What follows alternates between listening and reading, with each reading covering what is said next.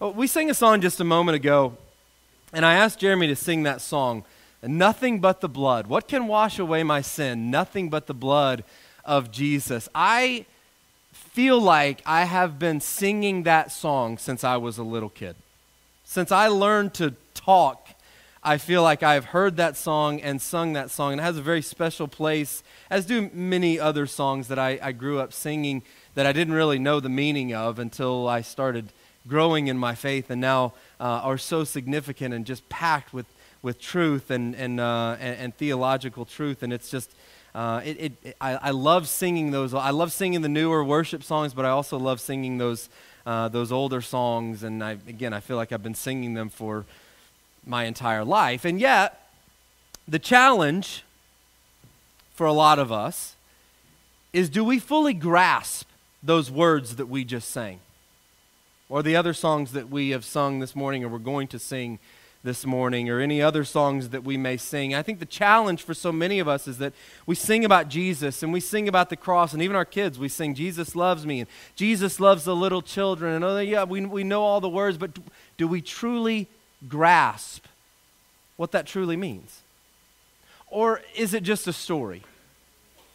You know, I think it's easy for us, even for as Christians, for it to be just a story, just a story about the cross. There's a lot of those who are not Christians who know the story of the cross, but it, for them it's just a story, right?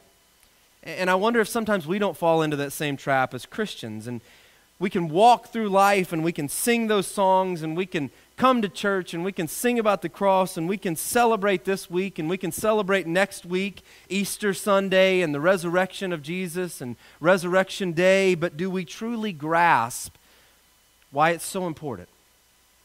Because they're more than just stories. We're going to take a break for, as you probably noticed, from our series, The Good Life, that we've been in basically since the beginning of the year. And we're going to do a little mini series for the next couple of weeks, this week's and this week and next week, that I'm calling From Death to Life. And basically, what we're going to do is we're going to take two weeks and we're going to look this week, uh, today's Palm Sunday, but we're going to look at the death of Jesus and the cross and the significance of the cross and so many other things that really help to paint the picture of, of what is going on when Jesus dies on the cross. And then next week, we'll talk about the resurrection and the significance of Jesus rising from the dead and what that means for us as Christians. Uh, Christians. And here's what I know I know that the story of next week, or yeah, of, of, of, next week, and everything we talk about with Jesus' resurrection and, and him rising from the dead is powerful. It is powerful. But it's not nearly as powerful unless you understand this story and the story of the cross. And the story itself begins, besides beginning at the beginning, begins even before the beginning, before in the beginning. Those words in Genesis chapter 1. Are you following me? I know that's a lot of beginnings, but before in the beginning, right? In the beginning, God created the heavens and the earth. It goes even before that because there's a word that is consistently and continually used in Scripture. We find it throughout the pages of Scripture to define and describe God, who God is, what's He like, what's His character, what's His essence. And it's the word holy. God is holy. We don't use that word a whole lot, but God is holy. That word holy means set apart. It means to be different, to be one of a kind, unique. It literally means set apart from everything else. And so, in other words, there is no one and no thing that is like God. God is like nothing else, and no thing is like God. He and He alone is holy. That's His character, that's His essence. He is set apart from everything else. And so just kind of picture this, this big circle, and encapsulated in this big circle is everything in the universe. Everything that we know, everything that we don't know, everything in the universe. And at the center of it all is God. Now, He's over it all too, but He's at the center of it. He's the most important aspect of it. He's the creator of it, right? And so He's at the center of it all. After all, He made it. And so he alone is at the very center. And so God would say, I am creator, I am holy, I am set apart, and not only am I at the center of the universe, but here's what I also desire I also desire to be at the center of your life. The very, very center, on the throne of your heart. Now, in some ways, that may sound arrogant, right? It, you know, God's making it all about Him, right? It, it, it's all about Him. He's got to be the center. How egotistical is God, right? But He's creator, He made it.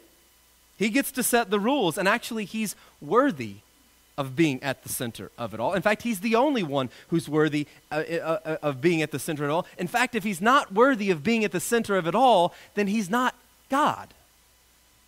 He's not truly God. Think about the Ten Commandments. Moses goes up on Mount Sinai. God gives uh, him the Ten Commandments. Moses comes back down, gives them to the people. Do you remember what the first commandment is? God says, Here's what you need to know. Here, I, I want to put this at the very onset. You shall have no other gods before me. He says, I'm capital G God. I'm uppercase G God. Everything else is little g. They don't belong above me, so don't put them above me. Why? Because he's a jealous God. That's what Exodus chapter uh, 34, verse 14 says. He's a jealous God. What's he jealous for? We think about that in bad terms. What's he jealous for? He's jealous for his holiness. He's jealous for his, his, his being set apart. He's jealous for him being not just at the center of the universe, but at the center of our lives. And there is room for no one else. So before it all began, at the very heart of God's character is his holiness. And then God creates, right? So, so go back before God creates, at the center of who he is, he's holy, he's just, he's perfect, and then he creates. And he creates out of that character of holiness. And God brings creation into existence. And so you have God in the beginning creating the heavens and the earth. He puts the sun right where he wants it. He puts the moon right where he wants it. He puts the stars right where he wants them. He creates the seas and the skies and the land. He creates the animals and the plants. And then finally, he creates you and me. He creates human beings, or Adam and Eve, in the very beginning. And so God creates everything, including Adam and Eve. And this is what God does in the very beginning. He says to Adam and Eve, Adam and Eve, here's the garden. Here's the garden, and it is all yours. It's all yours. Everything in it, except for what? Except for one tree. God says, You can have everything in the garden. Don't tell a kid that, right? Like, you can have everything in this room except for that one thing. What are they going to go to? You can have everything in this garden. It's all yours. Rule over it, except for this one tree, the tree of the knowledge of good and evil. God says, Do not eat of that tree, because if you do, you will die. The end result is going to be death.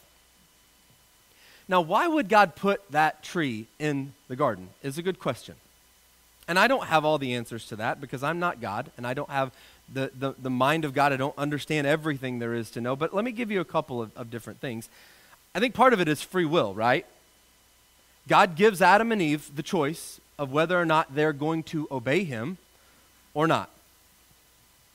But I also think another reason God put it in the garden is as a reminder. It's a reminder that everything revolves around him, that he is creator and Adam, Eve are not, Adam and Eve are not. They are the created. That he is God and they are not. And what he says goes because it's human nature, right? That we want to be at the center of it all. I mean, you think about it. You don't have to teach a kid that the universe revolves around them. In fact, you have to teach them the opposite that the world does not revolve around them. That's why there's problems when that doesn't get taught, and then you have adults that think that the ro- world revolves around them, right?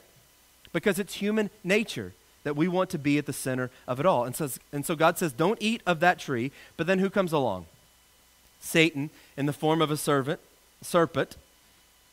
And Satan tempts Adam and Eve to eat from the tree. And do you remember what the temptation was? Not just to eat from the tree, but literally Satan uses the oldest line in the book. He says, Does God, did God really say that? Did, did God really say that if you ate from this tree, you would surely die? And then listen to what Satan says right after that. This is really the heart of it. He says, You won't surely die. God just knows that when you eat from it, your eyes will be opened and you'll be what? Like God knowing good from evil. In other words, put yourself at the center. Just put yourself in the center. That way, you get to define what is truth and what is good and what is evil. You can define those things for yourself instead of having to, to deal with God's definition of those things. Of course, you know the story. Satan's offer is too good to be true. Eve takes a bite, gives it to Adam, unsuspecting fellow that he is. He takes a bite, and sin enters the world. All because Adam and Eve made a choice to disobey God. They made a choice to reject the truth that God is at the center of it all. That He's the one, not any of us, He is the one who defines what is true and what is good and what is evil. And they said, Nope, we're going to make the choice to put ourselves at the center of it all. We're going to choose to make ourselves God. But that's called sin. And ultimately, it's their sin and ours as well that separates us from God. That moment that Adam and Eve chose to disobey, chose to define truth and good and evil for themselves, chose to put themselves at the center of it all, separation came between them and God. Because God is holy. And their sin separated them from a holy God. As Isaiah chapter 59, verse 2 says, But your iniquities, your sins, have separated you from your God. Your sins have hidden his face from you. Fast forward a few centuries later, you've got the people of Israel, God's chosen people. He's just brought them out of slavery in Egypt, and they've started their journey to the promised land. But before they get to the promised land, God gives them plans to build what is a, a what's called a tabernacle. And this is going to be God's dwelling, God's home, God's presence among his people. A little bit later, once they enter into the promised land, um, many years later, they end up building a permanent structure there in the land, known as the temple. And in the temple, there were several courts and, and areas, and we won't get into all of those, but there was, there, was, there was one place in particular that was the most special place, the most important place in the temple, and that was called the Holy of Holies. And the only way into this area was blocked off by a curtain. There was a curtain in front of it. Now, this is not like a curtain like you have at your house, okay? It's not just any, any ordinary curtain. This curtain was 60 feet high, 30 feet wide, and 4 inches thick. And you just think about that name, Holy of Holies. Sometimes it's called the most holy place. And if holy means set apart, then you can think of it in terms of the set apart, set apart place. It's a place where God dwells among his people. And so you have this holy of holies, and only one man once a year could go into this place. This wasn't a, a, come and go type of thing. One man, the high priest, once a year on the Day of Atonement. And it's a reminder to the people God is holy. God's holy. And you're separated from Him because of your sin. That's a big problem. God has a solution. And his solution is that in order for your sins to be covered, so that you can be in his presence, something has to die. In order for sin to be covered, to be dealt with, something has to die. Now, why did God set it up that way? Again, I'm not God. I don't know all the reasons, but let me give you a couple of, of things to think about. For one, under the Old Testament sacrificial system, when you sacrificed an animal's life, it was a visceral symbol of the devastating results of sin. You know, we kind of overlook sin, right? Eh, not that big. I'm not that bad of a person, right? I don't do that stuff.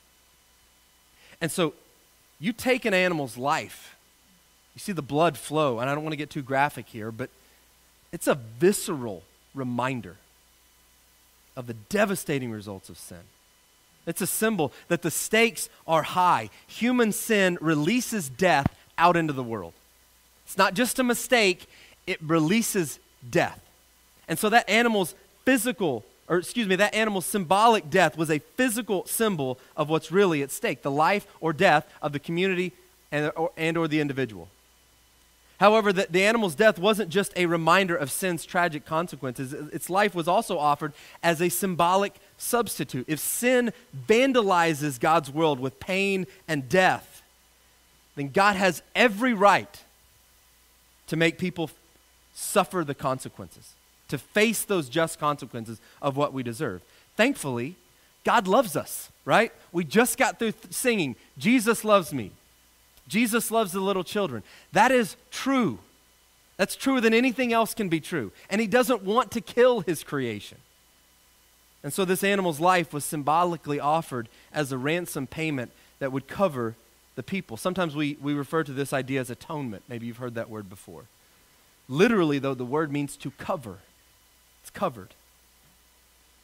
Also, for the Israelites, they saw the blood of an animal as a symbol of that animal's life itself. God says this in Leviticus chapter 17, verse 11, which I'm sure all of you have read through Leviticus multiple times over this past week. You've just you know plowed through it. But a lot of, lot of good stuff that deals with a lot of, of what the sacrifice of Jesus has come to do. And, and this is what Leviticus chapter 17, verse 11 says For the life of a creature is in the blood and I've given it to you to make atonement for yourselves on the altar. It is the blood that makes atonement, covers for one's life. Since blood represents life or the opposite of death, its sprinkling around the temple would act like kind of like a detergent. It would symbolically wash the temple of death, which is the natural result of sin and defilement. The end result was that God's presence stayed squarely in the midst of the people of Israel. In other words, an unholy people are made holy so that they can be in the presence of a holy God. Now, I mentioned all of this happens after the Israelites leave Egyptian slavery. Let's go back, though, in the story to when they were in Egypt in slavery. God sends a man by the name of Moses, you've probably heard of him, to go to Pharaoh and to tell him to let my people go. He probably sang it, though, right? Let my people go. That's probably what he did. He sang it instead of just speaking it. Moses says, or, or Pharaoh says, I'm going to hard pass on that.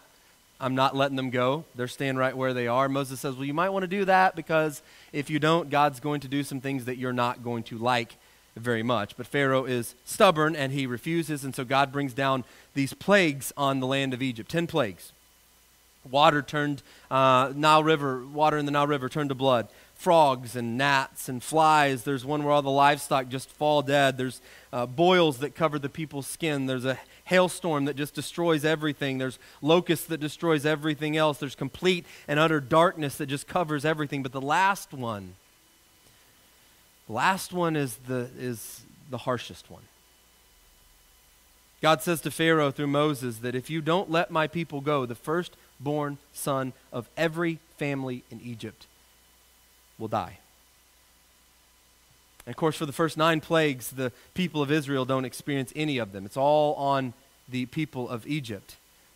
And then to protect them from the results or the consequences of the tenth plague, God told the Israelites to take the blood from an, from an unblemished lamb and to put it on the door frames of their homes. And so that when the angel of death comes, he would pass over their house, and their firstborn, firstborn would be spared. That's where we get the story of Passover and the celebration of Passover. But all that being said, there's still a problem. There's still a problem. Listen to what the New Testament book of Hebrews says in Hebrews chapter 10, verse, verses 1 through 4. It says, The law is only a shadow of the good things that are coming, not the realities themselves. For this reason, it can never by the same sacrifices repeated endlessly year after year, make perfect. That's the problem. Those who draw near to worship. Otherwise, would they not have stopped being offered? For the worshippers would have been cleansed once for all and would no longer have felt guilty for their sins. But those sacrifices are an annual reminder of the sins. It is impossible for the blood of bulls and goats to take away sins. In other words, the blood of bulls and lambs and goats can't fully solve the sin problem. They can cover it, but they can't fully take it away. So, what can be done? Well, from the foundation of the world, God knew what had to be done, and He had a plan, even before the foundation of the world. One of my favorite verses is in Galatians chapter 4. But when the set time had fully come, or at just the right time, God sent His Son, Jesus. Now, there are two things about Jesus that God makes, or that Scripture makes very clear. One, he is fully God. He is fully divine. He is fully God. And secondly, he is also fully man. He is literally God in the flesh. As John chapter 1, verse 14 says, the Word, that's Jesus, became flesh. And he made his dwelling among us. The Apostle Paul says this about Jesus in Philippians chapter 2. I love this passage.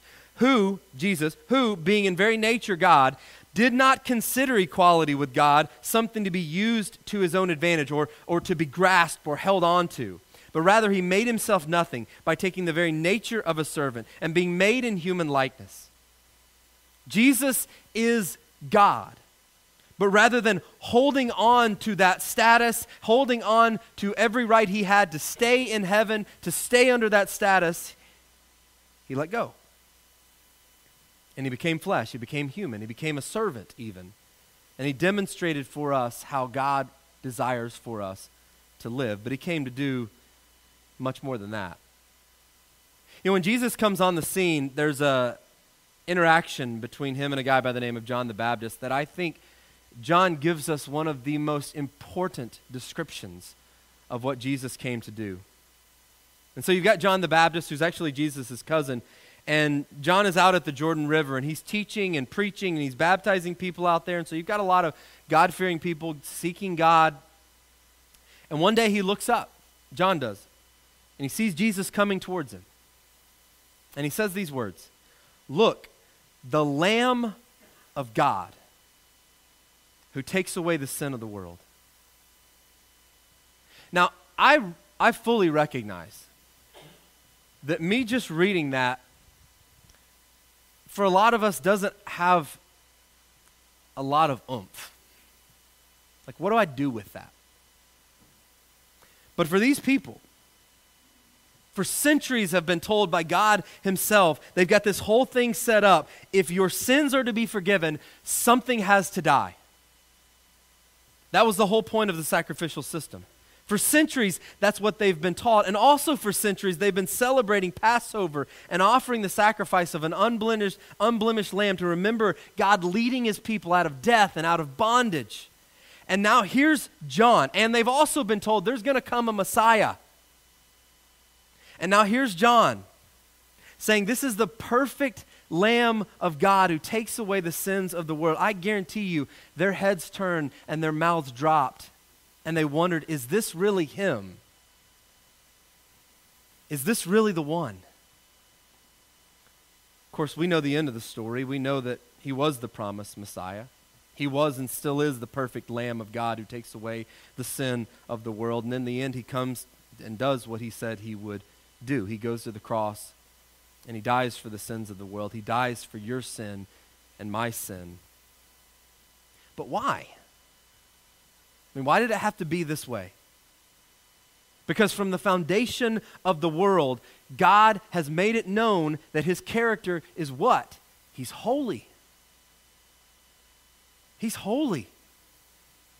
He is totally perfect. He is totally just. He is totally set apart. And so, even though these sacrifices could cover the sins of the people, the only thing that could truly satisfy the justice of a perfect and holy God is a perfect sacrifice. But there is no perfect sacrifice, right? Except for one Hebrews chapter 10, verses 11 through 14 says, Day after day, every priest stands and performs his religious duties. Again and again, he offers the same sacrifices, which can never take away sins. But when this priest, Jesus, had offered for all time one sacrifice for sins, he sat down at the right hand of God. And since that time, he waits for his enemies to be made his footstool. For by one sacrifice, he has made perfect forever those who are being made holy. The perfect sacrifice. The only one who could truly satisfy the justice of a holy God. And so, this perfect sacrifice, the only one who could truly satisfy the justice of a holy and perfect God, went to the cross and he died for the sins of the world. And listen to what the Gospel of Mark says.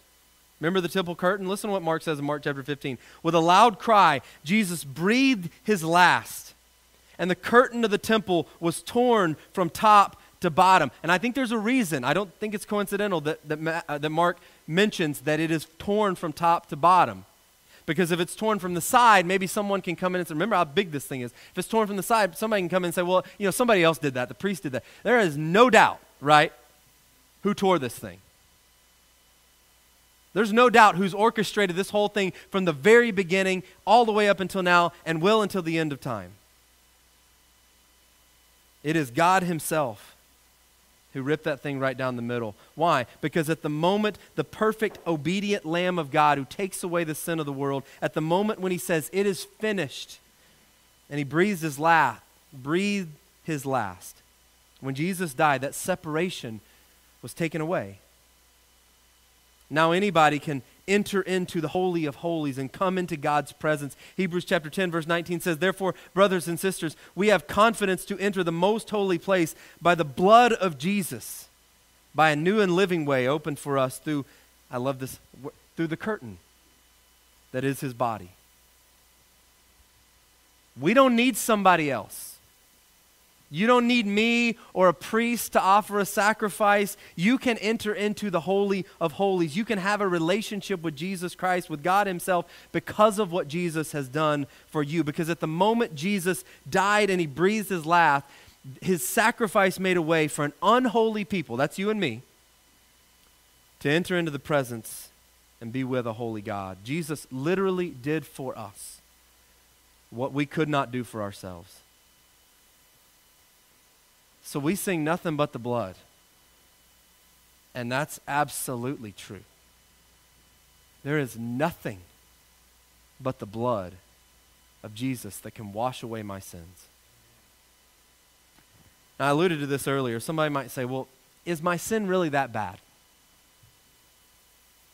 I mean, is it really that bad? I mean, like, I'm not going to, like, point out certain things, but you know, look, I can look around the world and I can see some pretty bad stuff, you know, bad stuff going on. I'm not that bad, right? I mean, I'm basically a good person, and we live in such a world where sin, even in the church, is accepted and celebrated, and that it's easy to believe that we aren't that bad. But do you remember what Adam and Eve's sin was? Eating fruit, right? So, kids, you don't have to eat fruit. That's the message of the day. Uh, no, that's not it. that's what they did, but it's what it represented, right? What did it represent? Who's at the center? Who's going to define truth and good and evil? It represents Adam and Eve saying, You know what, God? I don't really trust you. And at the heart of sin, sin is saying, I trust me and my way of doing things and my definition of what is right and what is wrong more than I trust yours, God. That's sin. And here's the deal no matter what it is, no matter how big or small, no matter how deep or shallow, no matter how wide or narrow, no matter how often, sin is sin. And all of it separates you from a holy God. Romans chapter 3 verse 10 says there is no one righteous, not even one. So you may be more righteous than the next guy, but you ain't righteous. Romans chapter 3 verse 23 says for all have sinned and fall short of the glory of God. Romans chapter 6 verse 23 says the wages of sin is death.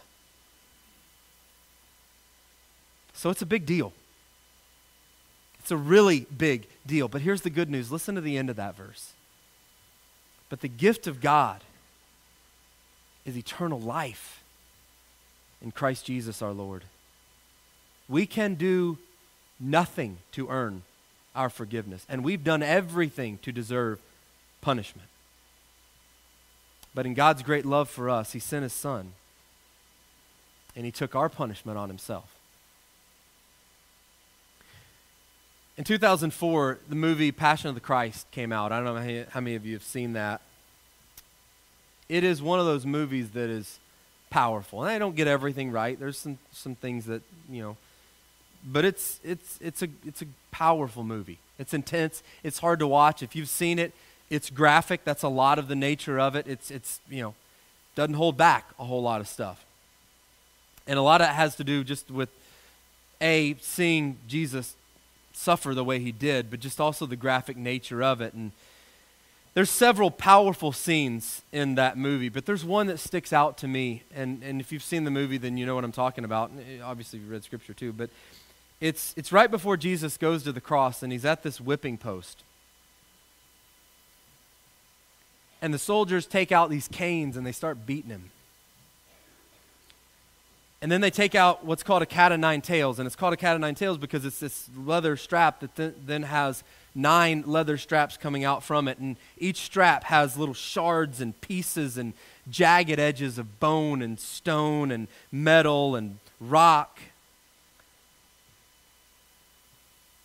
And in the scene, the soldiers take it out.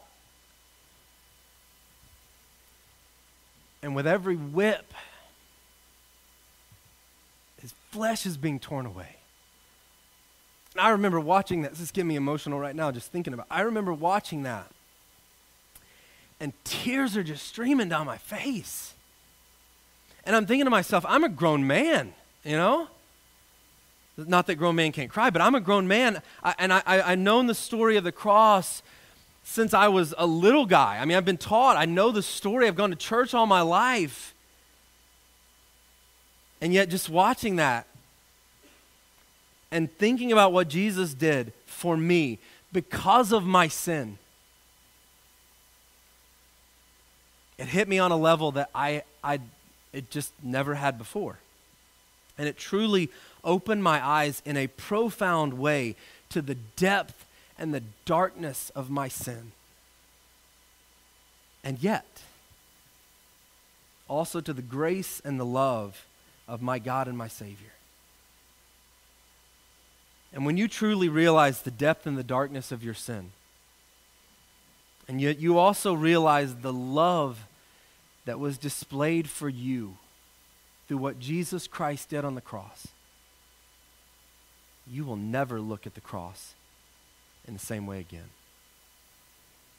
It'll never be just a story.